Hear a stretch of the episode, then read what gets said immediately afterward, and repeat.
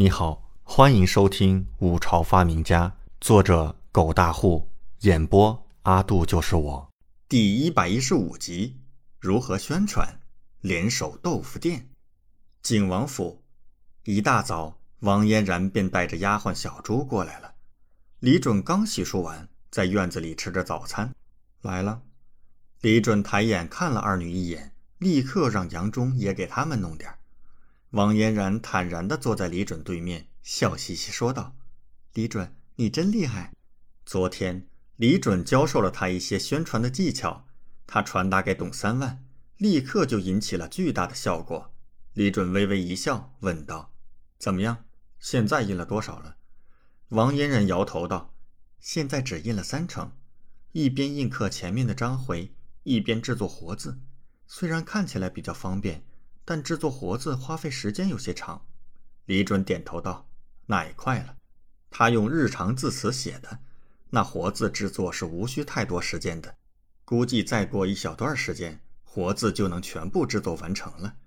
他让鹿鸣书房采用的是木质活字，木质活字可是华夏古代明清普遍采用的，比较耐用和易琢磨。”王嫣然不置可否的点头道：“嗯，董掌柜说也快了。”即便正月初七不能完成所有的印刻，初九也能够完成。惊鸿书坊是初七开始售卖，那其他的私房只能第二天卖，也就是初八。再晚点放到初九也可以。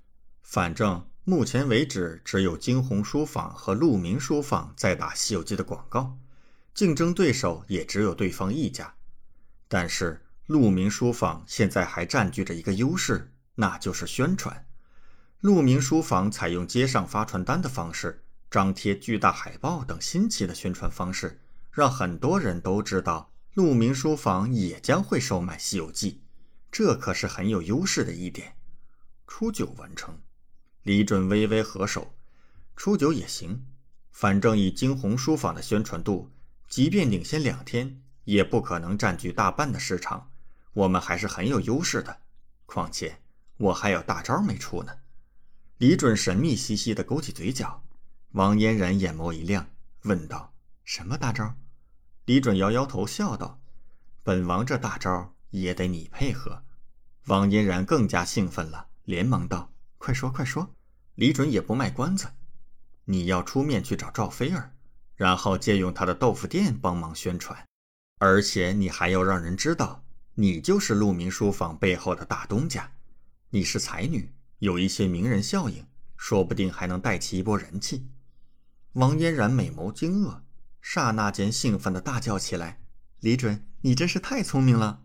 菲儿姐姐顾客这么多，让她帮忙宣传再好不过了。”虽然他听不懂李准嘴里的那些专业术语，但也明白了怎么做。李准笑笑：“买东西重要的是什么？是知名度啊！知名度的前提又是什么？宣传流量啊！”后世那流量时代，不管品质如何，有了流量就是有了钱呢。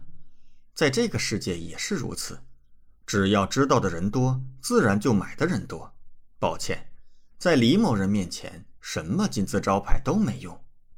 可是，要是让人知道我在卖画本，爹爹会不会打死我呀？王嫣然愁眉苦脸，想到了这个问题。她可是女子呀，怎么能够抛头露面？即便是才女，大家又会怎么看她？李准笑了：“你卖的是书籍，放心吧，不会有人说三道四的。你爹爹愿意将此书放到国子监印刻，已经说明了一切，他不会责骂你的，你大可放心。”真的，王嫣然还是有些忐忑。李准点头。现在大家都知道，菲儿的豆腐生意做得风生水起，赚得盆满钵满。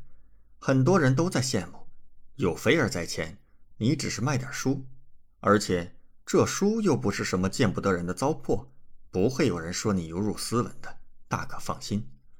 王嫣然赞同的缓缓点头，脸色也轻松下来。好，那我现在就去找菲儿姐姐。说着就要起身离开，然而下一刻又像是想起什么，再次坐下，笑得一脸乖巧，嘻嘻道。你府上的豆腐脑最好吃，我要吃了再走。感谢您的收听，请继续收听下一集。